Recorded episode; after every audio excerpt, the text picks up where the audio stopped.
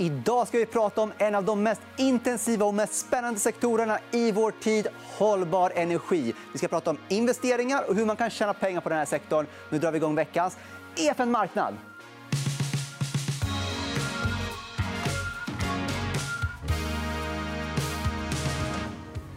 För att prata om hållbar energi så har vi med oss Patrik Lindqvist. Varmt välkommen tillbaka.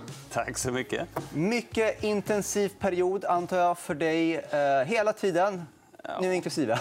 Ja, absolut. Och det är speciellt med COP26 som rullar igång här. Så kommer att fortsätta hända saker, men det är inte slut med det. Men jag tycker det är ändå viktigt att när vi pratar om detta så pratar vi om investeringar. Och att det, framför allt, du pratar alltid om hjärta och plånbok. Och hjärta finns det mycket i miljön, men även plånboken. Och, eh, ja, vad ska man säga? Energisektorn har varit mycket omtalad. Hur har det gått för hållbar energi som du håller på med?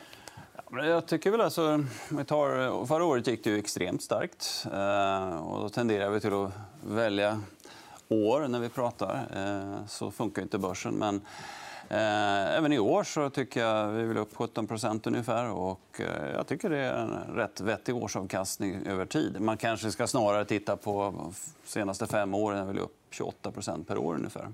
Ja, eller vet du vad? Kanske ännu mer intressant att prata om framtiden. För Det är det man vill som investerare.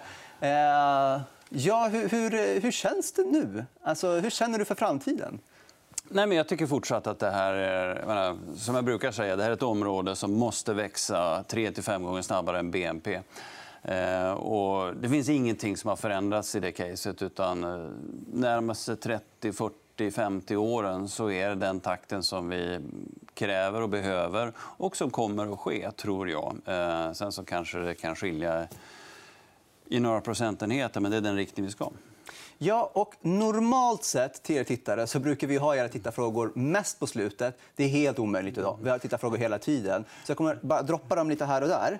Eh, för nu tycker jag att vi ska prata om lite olika sätt att få mm. energi. Om vi börjar mm. därifrån mm. så har vi en fråga som kommer från Magnusson som undrar följer fonden IEA och ser kärnkraft som hållbar. Eller hur bestämmer ni hållbart? Är kärnkraft hållbarhet?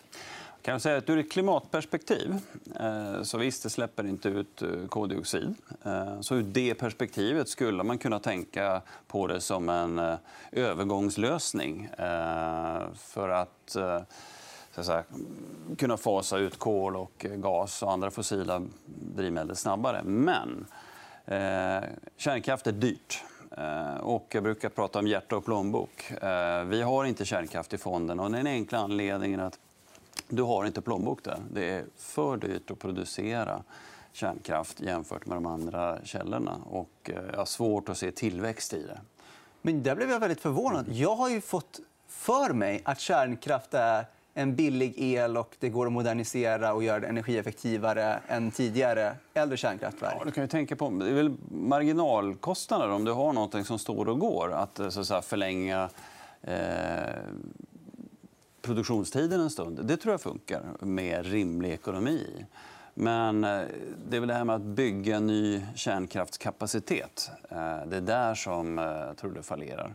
Utan det handlar om att du behöver en viss baskraft och i en övergångssituation där kommer du att behöva kanske då mer av den här baskraften när du stänger av kol eller annan gas. Men då kan, om jag får tolka det rätt, kan det då vara en lösning tillfälligt för kärnkraft för att stänga ner kolkraftverk och annat eh, i en övergångsfas?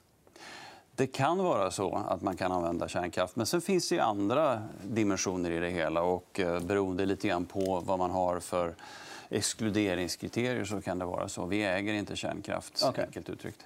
Ja, men då, det är ganska enkelt. Och sen så vet jag ju att det finns eh, annat som kanske inte är producera i stor skala. Men i, i bilar till exempel har det mycket, pratats mycket om vätgas. Mm. Och vi har en fråga om just eh, vätgasbil, alltså vätgasbolagens framtidsutsikter. Mm. Hur ser du på vätgas som en energikälla? Jag tror man måste börja lite grann i att vätgas är eh, ska säga, ett dyrt sätt att eh, lagra energi. Från det att du stoppar in en kilowattimme ström, bryter sönder vattnet och stoppar in det i bränslecellen och du får ut ström igen så har du kanske kvar 30% av den energin. Vilket gör att det blir väldigt, väldigt dyrt. Så att hittar du effektivare lösningar så kommer de att kunna konkurrera på ett bättre sätt. Sen finns det lösningar eller områden där du inte kan använda dig av batterier.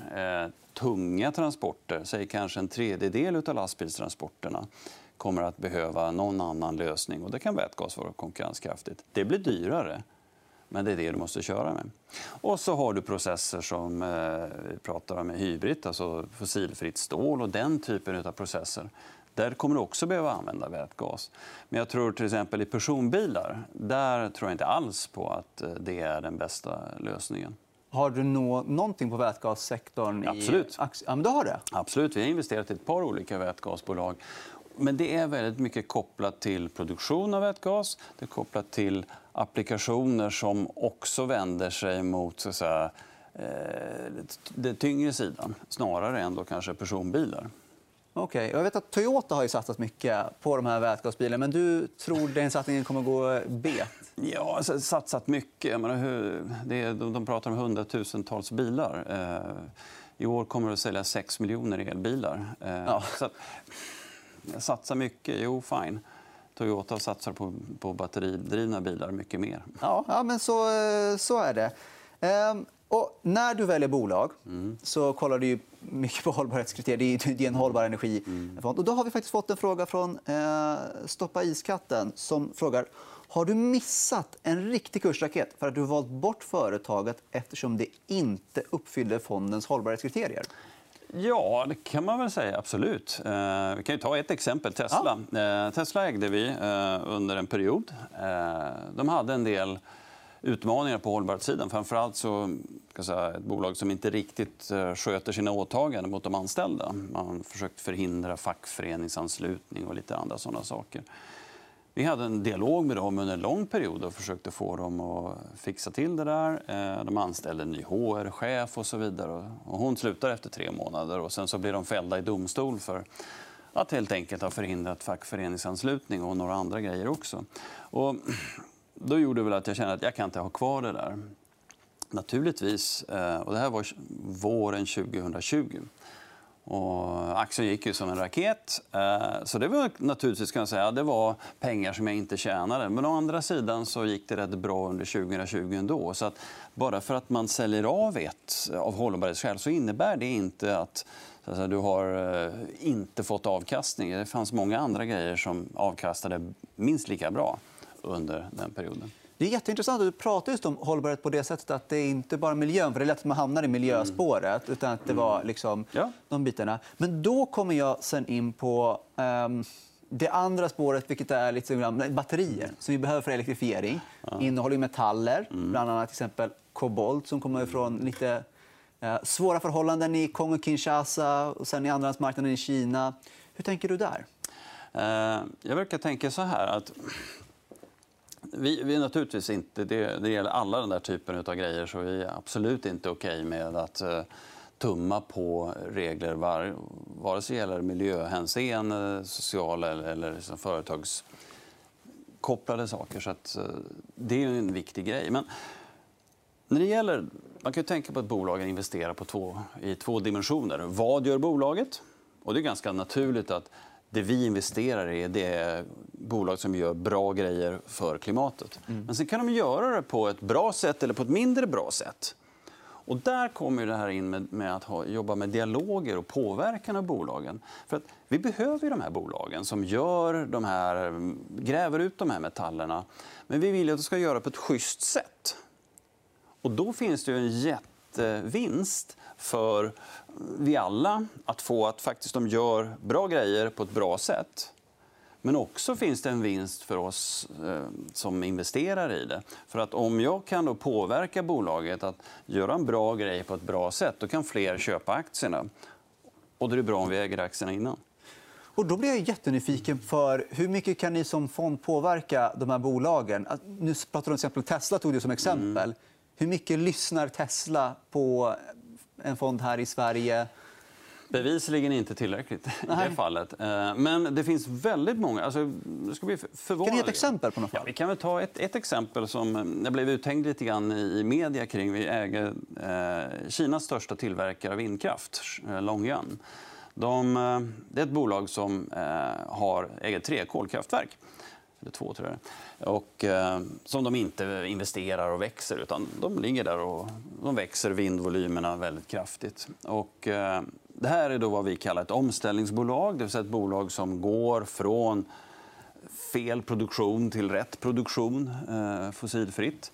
Eh, och sen så har de fortfarande kvar några saker som då var på väg ut. Och I år har vi varit och pratat med dem där väldigt mycket kring Eh, en strukturaffär som de har velat göra, eh, där vi har hejat på. Eh, just för, och det har då inneburit att de kommer att sälja av all sin kolkraft. Och det är ju, den aktien är upp 130% i år. Så att, det är ett sätt att... Menar, ett kinesiskt bolag där vi kan faktiskt påverka dem. Och det finns många exempel runt omkring i världen. De lyssnar faktiskt. Ja, men... Och, eh, kan jag säga bara, ja. Där är ju den stora synergin. Man säger att ja, men fonderna blir rätt stora idag. Och där är faktiskt den stora synergin när det gäller att, så att man investerar. För då, får du, då har du faktiskt impact. Då kan du faktiskt göra saker och få bolagen att lyssna. Och återigen, bra bo bolag som gör bra grejer, gör dem på fel sätt och så kan du få dem att göra på rätt sätt. Det ger avkastning till eh, andelsägarna. Och det är superintressant, för jag vet ju att du har bra koll på gruvbolag och så vidare. Jag har för mig att jag såg en presentation för många år sedan där du hade varit i gruvor i Chile och så vidare. Men vi har faktiskt frågat en expert tidigare om eh, råvaror kring det här med att Sverige har gröna metaller. Så här lät det då. En hel del av dessa gröna metaller behöver inte komma från länder där det är svårare att hålla koll på regleringen. Sverige till exempel har ju en hel del gröna metaller. Men vi eh, ger inte gruvtillstånd att eh, prospektera. I Sverige är det det som är problemet. Alltså vi har ämnena. Eh, vi har en, ett stabilt land med liksom en stabil ekonomi, vilket också är viktigt eh, för de bolagen som vill etablera sig. Men bolagen får inte tillstånden. Och där faller hela Sverige. Och jag tror att det här måste vi se en förändring för Europa som Europa, som EU, måste bli mer självförsörjande på de här ämnena. Eh, så det kommer komma en trend i detta och Sverige kan bidra till eh, Europas lösning. Och det, så det är viktigt att Sverige Hoppas du på det eller tror du det blir en förändring? Jag hoppas. Hopp, okay, ja. Ja, Patrik, det var Erik Strand som pratade om att här i Sverige har vi gröna metaller. Mm. Och jag, kan jag gör antagande. Det är lite lättare att kontrollera hur gruvverksamheten funkar i en svensk gruva än där i jag vet inte, Chile mm. eller Sydafrika. Mm. Hur ser du på att Sverige kan utvinna gröna metaller? Absolut. Eh, och man kan göra det kostnadsmässigt konkurrenskraftigt, även miljömässigt konkurrenskraftigt. Eh, så tycker jag absolut man ska göra det. Och här får man ju se på hela värdekedjan. Eh, idag när du producerar ett batteri till en elbil så går det åt en del energi och utsläpp på grund av att man fraktar runt grejer i en icke-optimerad logistikkedja. Det ska brytas där, det ska fixas nåt annat där och sen ska det monteras ihop på ett tredje ställe. Så där finns det ju vinster att göra. Å andra sidan, eh, ska du bryta litium i, i, i Europa så är det från berg. Ja, då går det åt mer energi där. Så det finns ett par olika avväganden, men tveklöst är det bra om du kan få optimerade eh, transportkedjor. Man brukar säga att eller för nåt år sedan, två, så sa man att ja, du behöver köra, eller fyra år, du behöver köra typ 7 8 000 mil innan du är så att utsläpps break-even med en vanlig förbränningsmotor. Det där har kommit ner så det ligger på 5-6 idag. Men skulle du optimera de här kedjorna skulle du komma ner på kanske 2-3 000 mil någonstans. Eh, så det finns ju mycket att göra. Och då är det jättebra om man säga, kan ha fler alternativ. Och efterfrågan finns ju där. Ja, och om vi nu ändå har varit inne på det här med olika länder man kan investera i så har vi fått en fråga från eh, Erik Martinger som undrar varför så lite exponering mot svenska aktier i din fond. Um...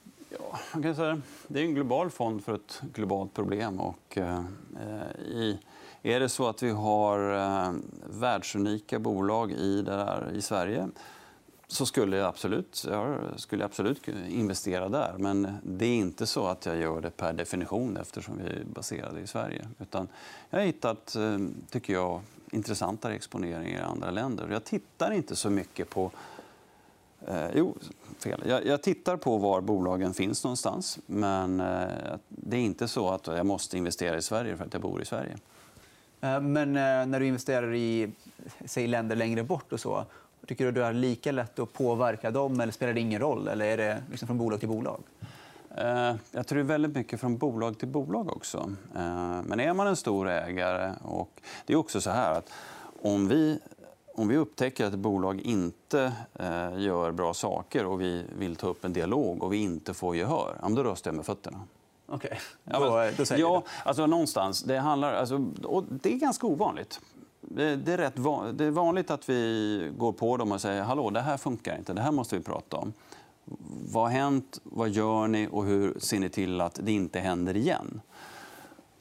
Om man då får kalla handen, då är det väldigt svårt att motivera att vara kvar. Men jag har inte upplevt det i så många fall. Nej. Nej, men det kan ju också... Nu, nu säger att ni har blivit en större fond. Det kanske är lite lättare nu? Absolut. Det är naturligtvis en, en grej. Men sen ska man också säga att det finns ett naturligt intresse av att vi kommer från, ja, du kommer från Norden. Ja, just det. Och då finns det en, en ja, men ni har ju tänkt på det här med hållbarhet och miljö under en längre period. Så att vi har också ett litet brand. Så att väldigt många, även i jag en mindre fond, var väldigt intresserade av att höra hur tänker ni? Så att det är inte bara size, utan även tror jag, någon form av det varumärke vi har som nordisk eller svensk eh, investerare. Okej. Okay. Och om vi ska gå vidare... Nu kommer jag ta lite tittarfrågor som kommer lite hipp som happ. Men eh, det här tycker jag ändå var ganska bra. Fråga om vad du tycker om tredje generationens vindkraft. Flytande turbiner spås en explosiv eh, tillväxt framöver och redan idag finns en handfull pilotprojekt i vattnet. Vad krävs för att våga gå in i ett projekt? Jag tycker det är jättespännande med flytande vindkraft. för Det, det expanderar ju möjligheterna enormt. Och, mm. Det kanske än så länge ligger lite tidigt i, i så här, cykeln för att, så här, det ska finnas bolag som är tillräckligt stora att investera i. Och så där. Men tveklöst är det ett jättespännande område. för Vi måste använda flytande också. För att komma lite grann bort ifrån problemet med vindkraft på land. Där, ja, jättekul med vindkraft, men not in my backyard. Aha. Eller som nere i, nere som i Trelleborg, där man liksom inte vill ha det eh, ute i havs för att man tycker det så förstör utsikten. Eh, någonstans där så måste man kanske då börja fundera på flytande också. Och då blir det längre ut. Och vad krävs, var frågan, eh, för att man ska våga gå in i ett sånt projekt? Vad krävs för att det ska bli inte för tidigt? Eh, hjärta och plånbok brukar jag tänka på. Ja. Eh, det vill säga att vi måste börja kunna se att projekten ur ett tekniskt perspektiv eh, är lite de-riskade men också att vi har en trovärdig eh, bana till någon form av konkurrenskraftig kostnad per eh, energienhet. Okej. Okay. Så eh, det finns alltså helt enkelt... Du kikar på det, men du är inte inne där Nej, inte än. Där. Inte än. Okay. Och vi tar den här då, från eh, William, 99, som frågar varför klassar laxodlingar som hållbar energi i fonden Handelsbanken Hållbar energi. Det är en väldigt bra fråga. Jag är jättenyfiken. Varför är ja, laxodling hållbar? Eh, vi tittade lite grann på eh, utsläppen från eh, djurhållning för matproduktion svarar mm. för en 12% av eh, totala utsläppen globalt. Och då är det så här att och det är ju huvudsakligen proteiner. Och i och med att det finns en väldigt tydlig koppling mellan BNP per capita och proteinkonsumtion. Mm. Vi har väldigt många länder, Kina, Indien och i Afrika också som, där man kommer in i den här sweet spoten BNP per capita när man börjar efterfråga mycket protein. Som, så säga, ja. Det är bara en korrelation. Så, så man kan konstatera att går det som man tror ur ett BNP per capita-perspektiv då blir det katastrof ur ett utsläppsperspektiv. Så vi måste på något sätt komma åt den här switchen från eh, käka bara kossa till att eh, äta lite mer varierat. En ko släpper ut 300 kilo koldioxid per kilo protein. En lax ungefär 15. Eh, och eh, det finns massa olika saker däremellan. Så det tyckte vi var ett sätt som, att, där man så att kan erbjuda ett alternativ som är mindre koldioxidintensivt. Sen ska man säga att laxindustrin är ju som många andra investeringar vi gör, de är inte fria från hållbarhetsrisker. Nej. Det tror jag man måste vara tydlig med. att Det finns hållbarhetsrisker i väldigt många verksamheter. Eh, men det innebär inte per definition att vi ska inte investera där. Vi kör inte med strutstaktiken liksom, och bara, eller bara vänder oss om och springer därifrån. Utan det handlar mer om okay, det här är ett område som kan hjälpa till att vi klarar av utmaningen. Hur kan vi få dem att göra på ett bättre sätt? Så där jobbar vi också väldigt systematiskt med dialoger med laxbolag runt omkring i hela världen. Ja, samtidigt har jag fått höra liksom att eh, i och med att många matar lax med exempelvis makrill eller annan småfisk så går det åt väldigt mycket mer makrill i kilo än vad man får ut i lax och så vidare. Mm. Hur tänker du där i fiskbestånden? Och så? Och då finns det, tittar man på att övergå till mer så växtbaserad eh, föda. Eh, så att du, du blandar ut det eh, på ett annat sätt. Men det är också så att du har överlag en, en ganska bra vad man kallar feed conversion ratio. Det vill säga hur mycket mat du ger, ger laxen och till hur mycket maten producerar om man uttrycker sig så. Då. Men sen finns det andra utmaningar som gäller eh, hur de har det i, i burarna och så vidare. Och det, där finns det absolut mer att göra. Och då kan man ju antingen välja att springa därifrån och hoppas det går över eller också går man in med och, och rullar upp ärmarna liksom och säger att det här måste vi lösa för vi behöver den här typen av bolag också. Ja. Okay. Sen är det så att jag skulle väldigt gärna investera i i växtbaserade proteiner. Eh, tyvärr finns det inte så mycket noterat. Beyond Beef eh, hann jag knappt eh, få tag i. Ja. Det finns i USA. Eh, och det hade jag kunnat investera i, absolut. Men det är en värderingsfråga. Eh, det är lite för dyrt. Men du kikar fortfarande? Där. Absolut, tveklöst. Och det finns ett annat bolag som jag önskar skulle komma till börsen, Impossible Burger, eller Impossible Foods. Mm. Också fantastiskt bra. Tyvärr får de inte sälja i Europa för att det är någon, de här GMO-reglerna gör att man inte tycker att det är bra här i Europa. Ja, men vad, vad, spännande att du också ser mat som en energi och därför blir det hållbar energi där också. Ja. Ja, det, alltså, man tänker, man ska, hållbar energi heter fonden. Man ska tänka tror jag, någonstans att det är en klimatfond. Allt som minskar klimatpåverkan, det är det centrala egentligen. Så att, då kan man till och med hävda att ja, men är namnet 100 korrekt. Mm, I don't know. Okay. Men om vi tar och summerar det här då. Eh, just nu så det är fortfarande en bransch som du snackar om måste väcka flera gånger BNP-tillväxten. Ja, ja, ja. Samtidigt som vi har ett klimatmöte nu. Eh, nu kommer det här publiceras någon dag senare, eh, så att någonting kan hända däremellan. Men hur mycket påverkar politiken den här sektorn egentligen? om vi pratar om investeringar? Eh, fortfarande ganska mycket. Eh, man ska komma ihåg att eh, av de utsläppsminskningar vi måste göra de närmaste tio åren där är kanske 80% av dem från teknologier som redan finns. Ja. Och där handlar det om politikerna där ska de se till att eh, ska säga, fixa till regelverken så att det kan växa. Vi pratar om elladdare till elbilar. Vi pratar om att eh, regler för hur man får, var man får bygga vindkraftverk och så vidare. Och liksom hur systemen funkar på, på solsidan. Det är en del. Den andra delen det handlar om morgondagens teknologier. Det vill säga vätgas, som fortfarande inte är, har plånboken där. Det är inte in the money. Vi pratar om carbon capture, eh, alltså fånga in eh, koldioxid. De teknologierna de behöver subventioner. Så att där är man väldigt beroende av politikerna. Så politiken har fortfarande en påverkan. Över tid så kommer den påverkan att minska i takt med att teknologierna blir konkurrenskraftiga. Och det innebär också en annan sak. att Då får du bort politikerna eller minskar den påverkan du har på din portfölj. Vilket minskar någonstans tror jag, risken i mm. portföljen mm. eller avkastningskravet på något sätt. Riskpremien. Ja, och då kommer den naturliga frågan. Hur ser du nu på kommande tre åren? Nu var det någon som frågade mm. vad du tror är mest framgångsrikt kommande tio åren, men det kan ju ändras fram och tillbaka. Men, ja. ja. Nej, men jag tycker att... Eh, jag har, sen jag började med det här jobbet... Eh, jag jobbar i, i det långa perspektivet. Och det, finns, det finns egentligen inget bättre ställe att ha en långsiktig investeringsfilosofi när du vet att det ska växa i 50 år. Och det måste växa. Och det är det enda området som måste växa. Då, då kan man faktiskt ha en ganska långsiktig syn på, på, på sina investeringar. Jag tror att vi kommer fortsätta att se att eh, det här accelererar och accentueras. Alla, jag menar, kolla själv. Liksom. Hur, hur var vädret i sommar? Ja.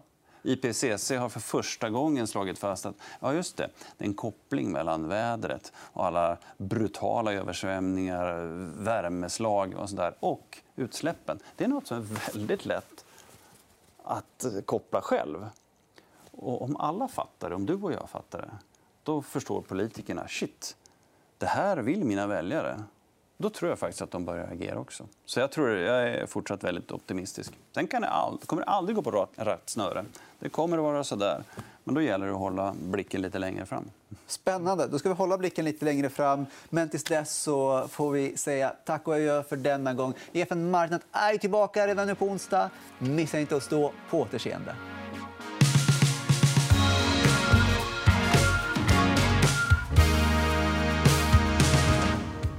EFN Marknad är en podcast från EFN Ekonomikanalen. Ansvarig utgivare är Anna Fagerström.